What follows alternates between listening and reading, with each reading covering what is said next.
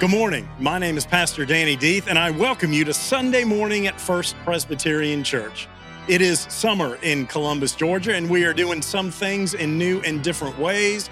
And we encourage you to hold true for your faith as well. Let's seek God in some new and different ways. We can do this together.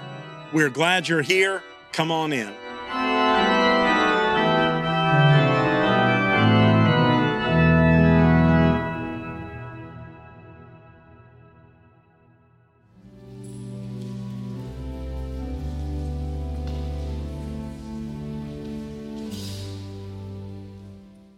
The first lesson today comes from the book of Ephesians, chapter 2, verses 11 to 22.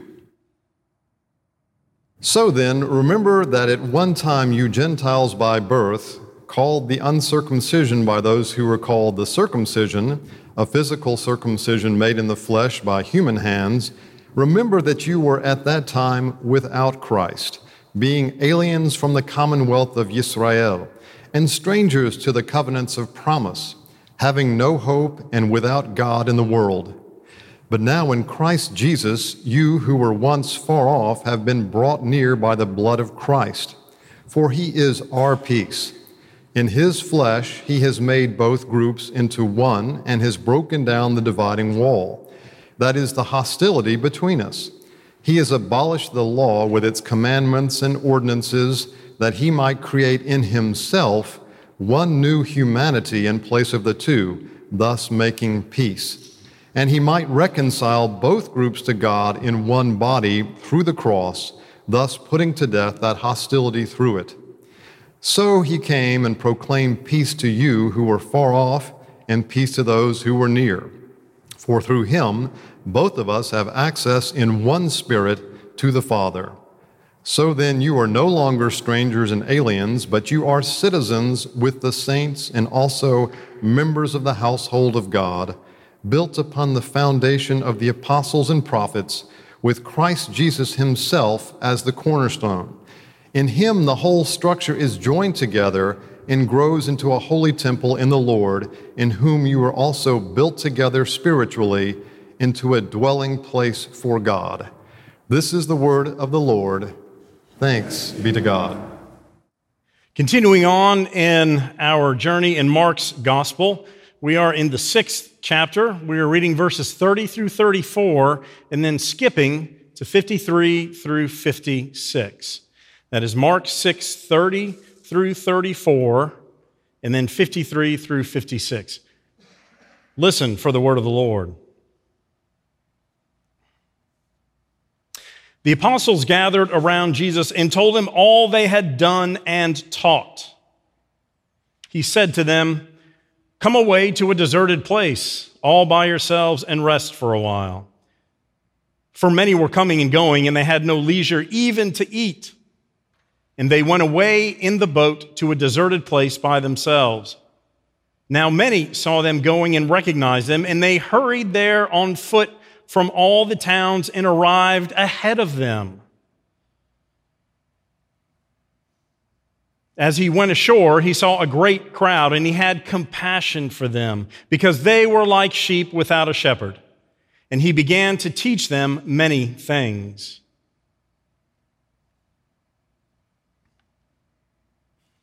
Switching to 53. When they had crossed over, they came to land at Gennesaret and moored the boat. When they got out of the boat, people at once recognized him and rushed about that whole region and began to bring the sick on mats to whoever they heard he was. And wherever he went into villages or cities or farms, they laid the sick in the marketplaces and begged him that they might touch even the fringe of his cloak, and all who touched it were healed. This is the word of the Lord. Thanks be to God. So, to set our stage, if you remember last week, we talked about the disciples being sent out on their first solo mission. Jesus sends them out two by two to go out to heal, cast out demons in his name. It's their first go at it on their own. So now, our Mark passage begins with them coming back. And the first thing Jesus says to them is, Come, let's get away and rest for a while. I want to hear all, I'm paraphrasing. I want to hear all about where you have been, who you have seen. Did some accept your word and me? Did some reject and rebuke you for the message that you brought them? Were you able to heal anybody? Jesus wants to hear all of this, but also sees that they are exhausted. Their first solo mission on their own, they're coming back. Jesus says, Oh, okay, we need to get away and sit, just sit down for a while and take a breath. But in that process, where they went was known. They were seen where they were going. And so the crowds just didn't follow them, they got there ahead of them. And so they got no time. They had no opportunity to sit, to breathe, to relax, and to hear the tales of their missionary journey. Think about being on a mission trip, anybody that's ever gone, or a significant vacation, or anything where you have been away for several days and you come back and often all you need is a day to exhale, do your laundry, look through your pictures, re engage with the world, maybe tell the stories from your trip if your, your whole family didn't go. They didn't have that opportunity just yet. So they went ashore and they saw him, and he had what for them? Compassion. He had compassion for them because they were like sheep without a shepherd. Jesus saw them and saw them as those whom he loved that were kind of aimless and unconnected. And as we know, Jesus as shepherd is a central biblical image. And so he began to teach them many things. Now, this is where it goes into the feeding of the 5,000 and we skip that. And then Jesus walks on water, and we skip that. And then after that, we pick up again. They came to this land of Gennesaret and moored the boat. They got out, they recognized him. They rushed about the whole region and began to bring the sick on mats to wherever they heard he was. And wherever he went, villages, cities, farms, they laid the sick in the marketplaces and begged him that they might touch even the fringe of his cloak, and all who touched it were healed.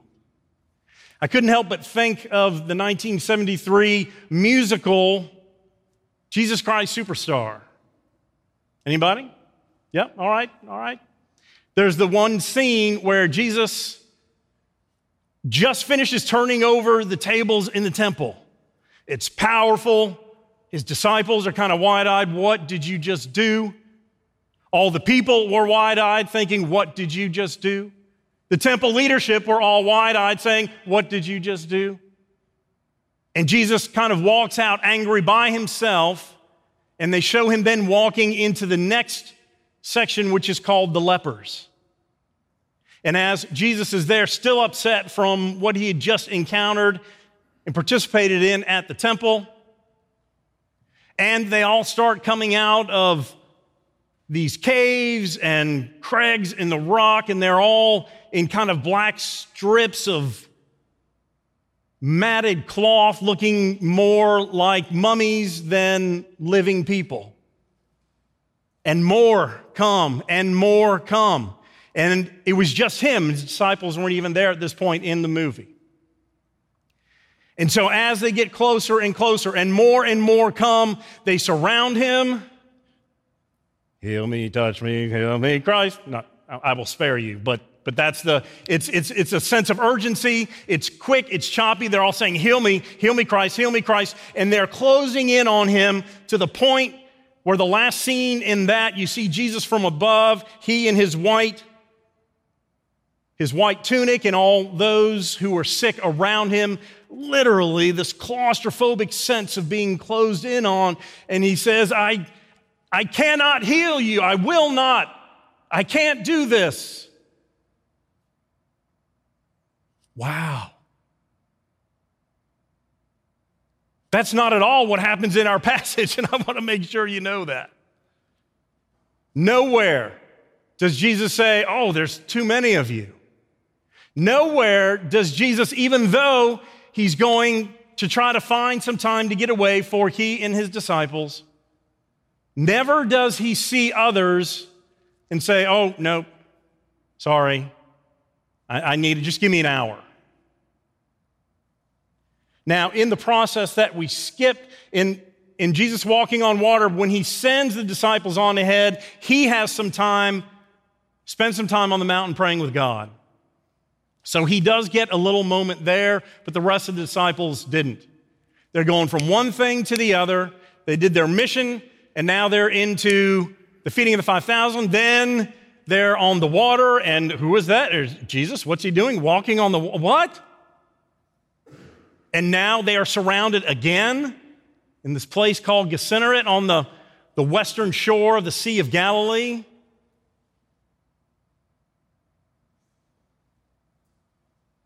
Does Jesus say, nope, nope, nope, too much. You got to give, give, me some space. I'll make, me, make an appointment and I'll come back.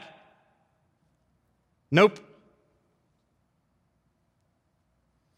says, Wherever he went into villages or cities or farms, they laid the sick in the marketplaces and begged him that they might touch even the fringe of his cloak, and all who touched it were healed. Imagine, even in our day, we are so orderly, we are so in control, we are so structured in the way that we operate. But what if Jesus came to town, stood on Broadway, and the word got out that everyone who touched him that he saw were healed. Who wouldn't be beaten a path to Jesus? We all, and we think of this idea of being healing in a physical way, but there's more to it than just that. But just that piece of it or maybe someone we love who is ill. Maybe someone's fighting a disease. Maybe someone is dying. Maybe some part of us needs to be healed. Would we go? You darn right we would. What would it look like? It may look like a melee, it may look like a riot of sorts. But Jesus doesn't stop, and the disciples don't stop. So, first of all, the intent is for them to get out and to take some time to get away from everybody. How many of us are really good at that? That's nobody. How many of us really can step outside of our day to day?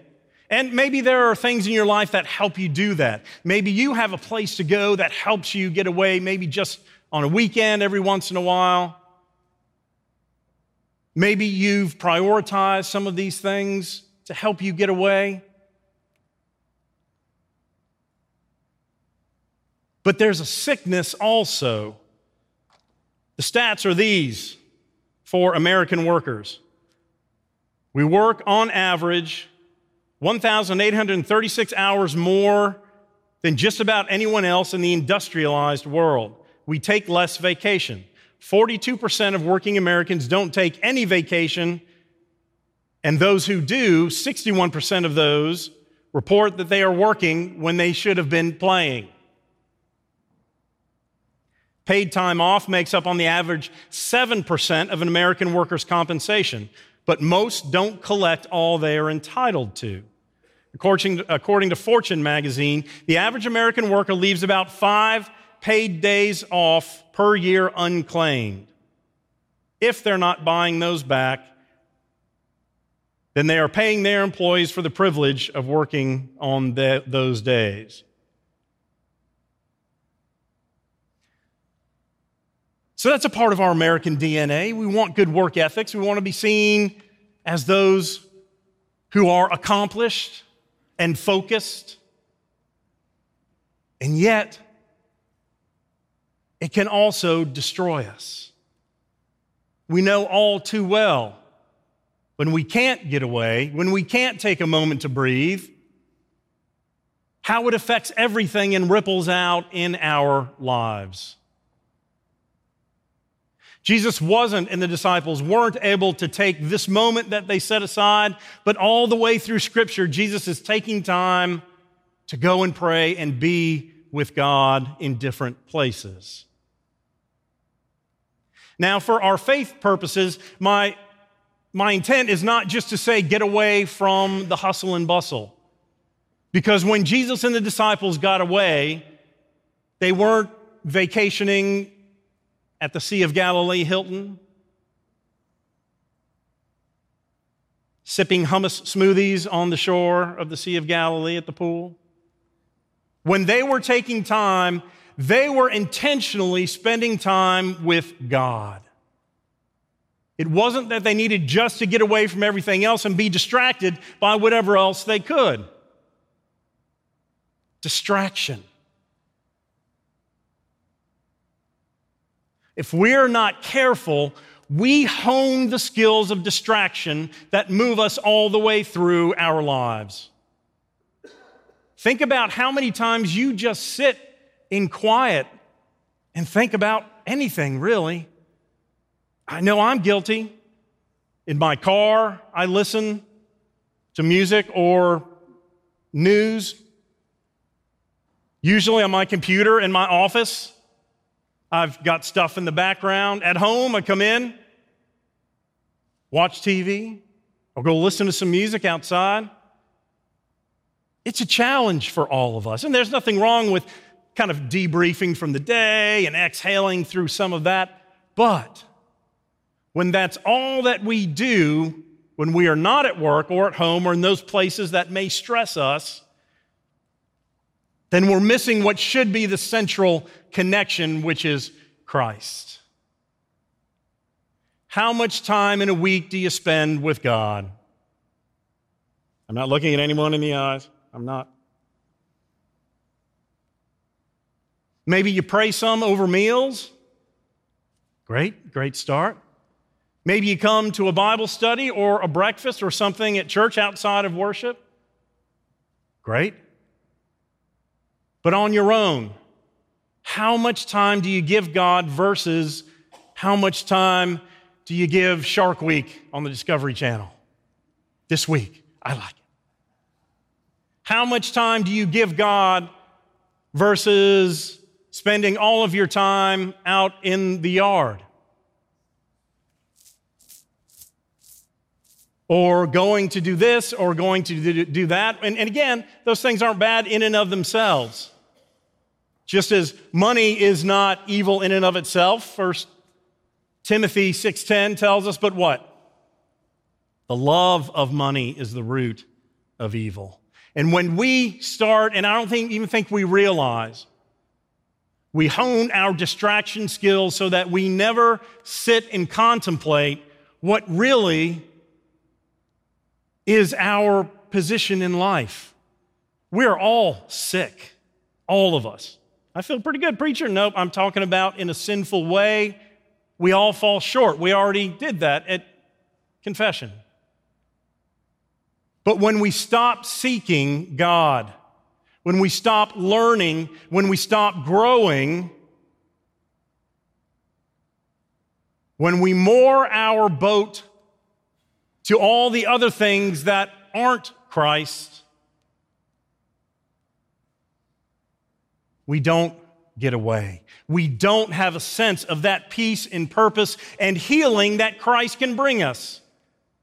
I'm not telling you that if you you follow Christ, all of your illnesses will be, will be healed. That's not what I'm saying. But what I'm saying is that healing comes in a variety of ways for a variety of needs. There is physical, there is mental, there is emotional, there is spiritual.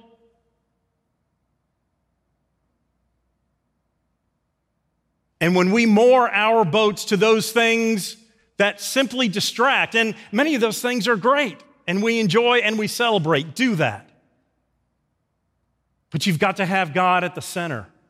Those things at some point will fall short, they will cease to satisfy, and then you have to go to the next bigger thing because then you'll be fulfilled. Jesus was in the disciples with the boat, and if they were going toward the shore, they would have seen them all out there. They could have decided, said, uh uh-uh, uh we are done for a while. Just give us a day, Jesus. Could have turned the boat around and gone back or gone to another port. No, they saw them and they moored the boat. Mooring a boat is attaching it, that vessel, to something solid that will protect that vessel. In this case, it was the first step for them encountering their mission to heal and care for those that they saw. So, to what are we moored?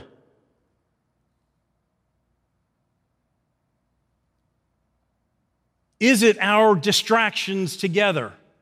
Is it empty media that fills our lives? Some.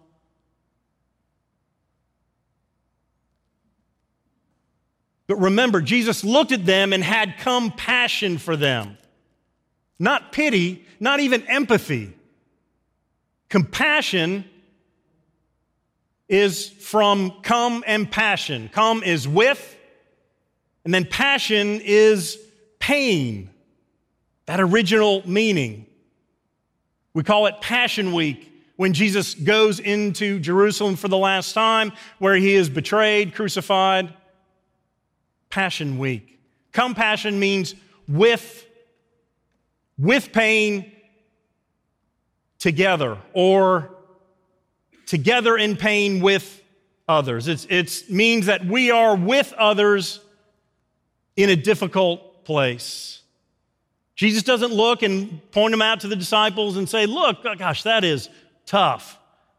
Let's pray for them. He says, Let's go take care of them. Compassion is, as I see it, a verb. It moves us once we understand that there's a need to take action. We don't want to be like the photographer who, in seeing a man choking, starts to take pictures because that's what he's trained to do. And the man says, I'm, I'm choking, I'm turning blue. And the man says, It's okay, I have color film in. That's a joke, it's okay. That was seeing that there's a problem but not helping. That's empathy. Oh gosh, that is hard. And yes, absolutely, we pray for those, and we can't be with everybody who is in need. But compassion means that we are there with them, in solidarity with them. That agape, that sacrificial love, that is God's love to us, we are meant to show to others.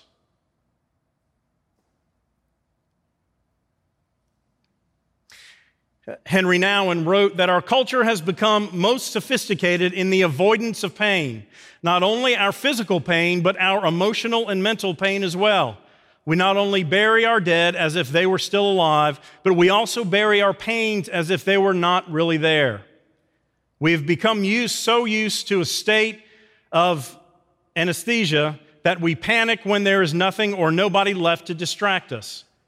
When we have no project to finish, no friend to visit, no book to read, no television to watch, no record to play, and when human, when we are left alone by ourselves, we are brought to close, too close to the revelation of our basic human aloneness and are so afraid of experience an all pervasive sense of loneliness that we will do anything to get busy again and continue the game which makes us believe that everything is fine after all. And it's not, we know it. We know it. I said it, we lived it, we all fall short, we know that. But today I want you to think about just these simple things. Have you been able to get away to do things that help you to breathe and fill your soul? Some of that needs to be with God. Often you're in beautiful places where it's hard not to feel God's presence with you, and that can feed you absolutely. But remember that when they were looking to get away, they were doing so to be with God, to fill themselves with God's peace and God's love and God's grace. So that what? So that then they can go forward and have compassion with those who are suffering. And you all have gifts and can help so many people in so many ways. And you do. But if we are not grounded in Christ, if we are not moored to the risen Christ, then we cannot help or be as effective in helping those who suffer because there are so many who are hungry and thirsty and homeless and physically sick, mentally sick, spiritually sick. You can help. You've been given everything that you need. And today we are reminded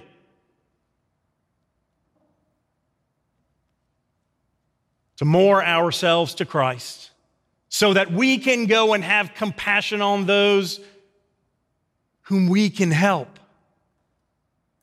That is good news. Hallelujah. Amen.